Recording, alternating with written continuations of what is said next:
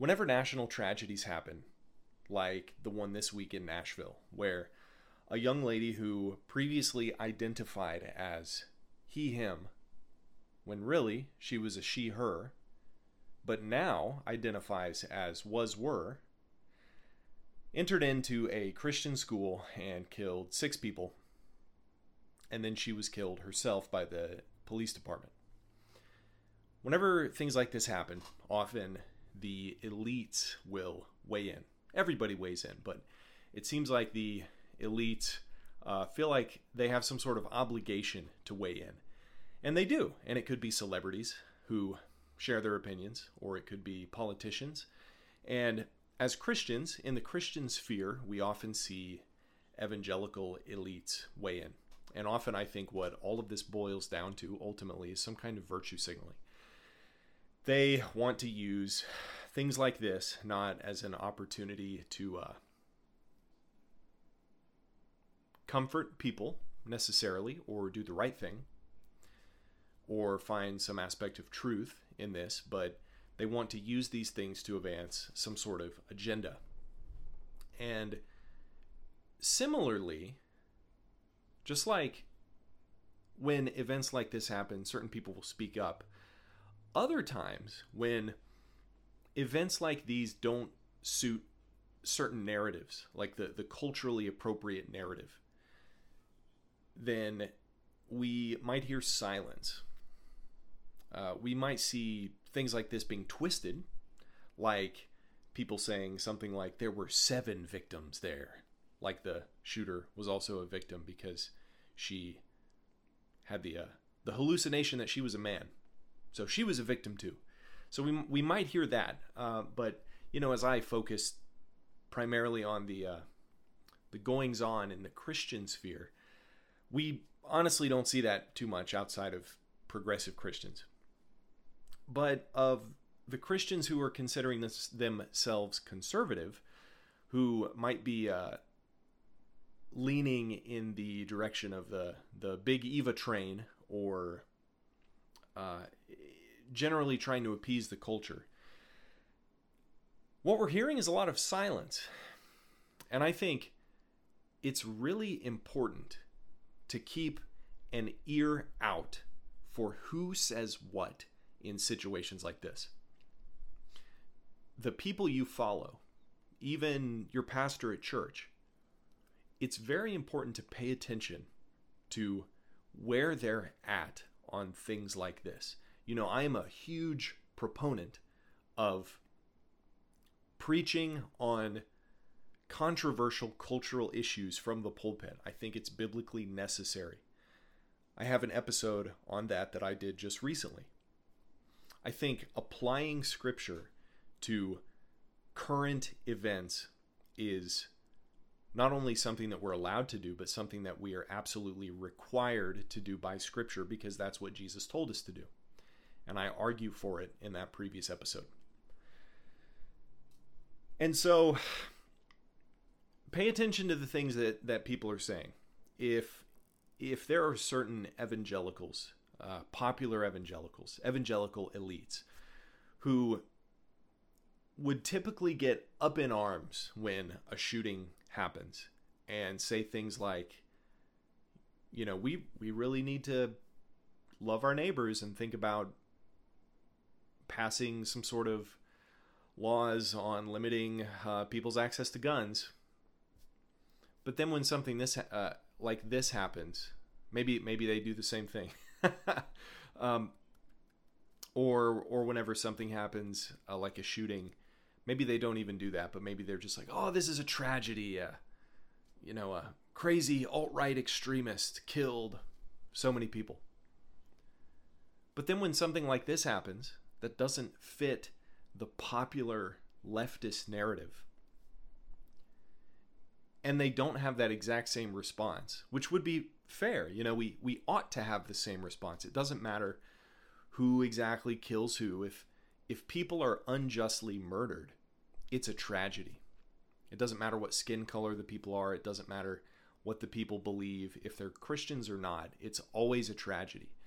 And you know, it's especially a tragedy if they're from some group that you care about. You know, like I think this shooting hit my wife and I particularly hard uh, because they were conservative Christians. They were at a, a church and I mean a, a school, and these these kids were killed. And you know, we heard one of the kids ran out of a room she was in to pull a fire alarm in order to bring attention to the rest of the school that something bad was happening. And then she was shot.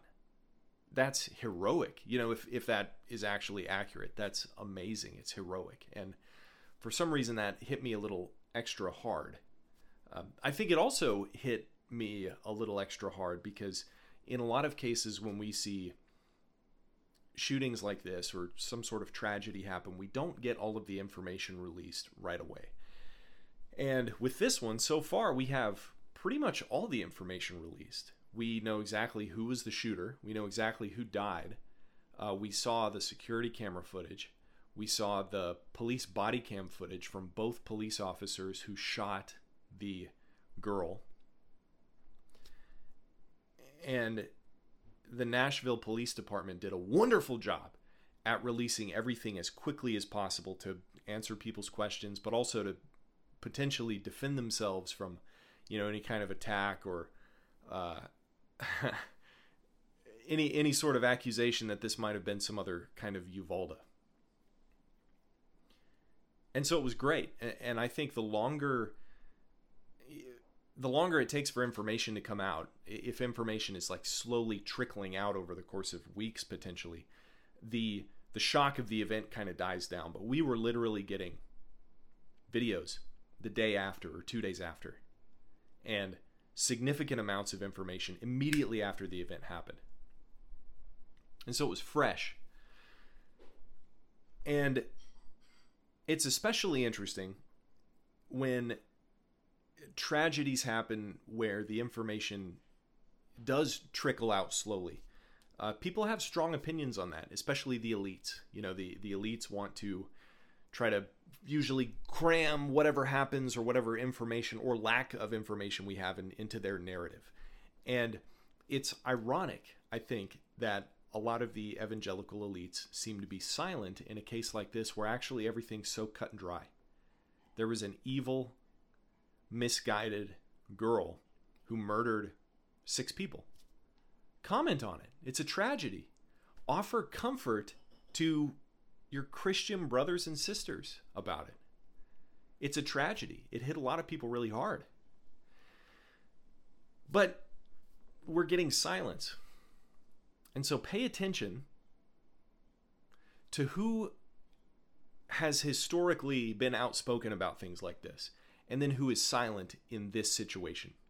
Those are the bad guys. Those are the people who need to be avoided. And when you go to church on Sunday, pay attention to what your what your church says about this. If they say something like there's there there were seven victims or if they give any kind of credence to the the the alphabet people agenda it's a garbage church, and I don't feel bad telling you to. One, if you have any authority in the church whatsoever, first, like, what are you doing? Why do you have authority in a church that teaches like that? I mean, you might have theological problems. if if you've been here this long, but if you just like snap to your senses and you're at a church like that, you know, you better fight tooth and nail to change them or until you get kicked out. But if you don't have authority in the church to do anything about it, leave. Go find a better church. Now, I don't think your church necessarily has to preach a sermon on this. Uh, they might not even have to bring it up. You know, I, th- I think your church should mention it. It's a tragedy. It's horrible. I think the job of a pastor is to shepherd their congregation. And if people in their congregation are affected by something that happened nationally in, in a large way, then they need to be saying something at least encouraging from the pulpit about it. Like I remember going to a a really a bad church, go figure, uh, at the time of the previous election. And, you know, the election was really close and uh, there were, you know, there were like talks of uh, of election fraud, and and nobody really knew what was going on. And I think at the time, that Sunday that we were at church, maybe it, you know, they had like tentatively said Biden was going to win, but really it wasn't sure, and everybody was tense and everybody was tight and this uh, stressed, and this church in particular was very politically diverse. You know, you could imagine it might have been 50 50 Democrat Republicans, which, as I've said before, uh, that's not appropriate in a church. You shouldn't have political diversity because your politics are based on your values. And if you take your values seriously, the, the values of the left and the values of the right are entirely different things. And so a lot of Democrats do not belong in a church with a lot of Republicans, you know. But at the time, we went to this church for a very short period of time just because we were jumping around to different churches. And I just remember, you know, there was like a, a tenseness in the air, and the pastor didn't say anything about the election. Nothing. And I was thinking to myself, you know, even if he wanted to be winsome, then he could have said something like, you know, hey, I know everybody's stressed out right now, but remember, no matter who wins, God's in control. Yeah, you could at least say something like that, not even something partisan, you know? I think in a situation like that, you absolutely needed to be partisan, but but he didn't even he he did nothing, which was the worst possible thing to do.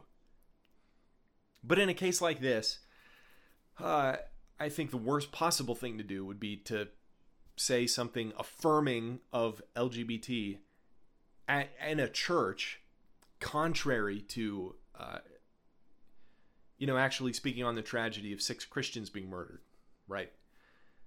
But what's pretty close to that is ignoring the issue completely. And again, like I said, you know, your your church is allowed probably to not say anything about it, but I think they should. I think you should expect them to say something. It was a tragedy, but um, you know, just keep your ear out. That could be a potential red flag. This Sunday, just like the Sunday after the election, is going to be eye opening, hopefully, I think, for a lot of people who are in bad churches. And maybe their pastor's like, hey, you know, we don't want to hate trans people in response to this. And you know, maybe that's true as far as it goes, because this one action of this horribly mentally ill person who wanted to murder Christians is not indicative of all of the other mentally ill people who believe they are an opposite sex than they are, who don't want to mass murder Christians. You know, the, the, the relation is they're all mentally ill, but not all of them are murderers. you know, so so we definitely don't want to get into the boat of assuming they're all murderers. They are all mentally ill though. But we don't want to hate an entire group because the the action of one person. That's true. However, I think if you emphasize that over the tragedy and supporting your congregation and shepherding them, then there is a serious problem happening. And hopefully, this will be one more situation that will um, help open the eyes of people in in our culture today and move people. You know, I think I think division in situations like this is good. We want, like, I would love there to be more churches that were very clear that they're leaning left. I would love it. I also would love more churches that were very clear that they were leaning right. I think these churches that are wishy washy somewhere in the middle are useless. Because it, it misleads people. You know, nobody knows what they believe and, and you're refusing to talk about certain issues. It's crazy. It's insane. And so I think, you know, division is valuable because it allows people to know what side people are on. And that's exactly what things like this are doing. It's exactly what the pandemic did. It's it's precisely what these shootings are and these these events. It's what Roe v. Wade being overturned did. So many evangelical elites, after that happened, said, yeah, it's pretty cool, but don't forget the mothers who are suffering that desperately want to kill their babies. We need to support them and show them love. Ah! You're missing the point completely if you say something like that. So I think this is another one of those events that's going to give you a chance to see what side your church is on. If you don't already know, like I know what side my church is on. And you know, if if you know what side your church is on and it's the wrong side, then you know, look for another church. And if they're on the right side, then amen. But if you're not sure, keep your ear out because this will be an awesome opportunity to maybe get some clarity on that. Happy Sunday tomorrow. And I would love to hear what you think and what happened if you leave me a comment below or send me a message on Instagram. And I'll catch you next time. God bless.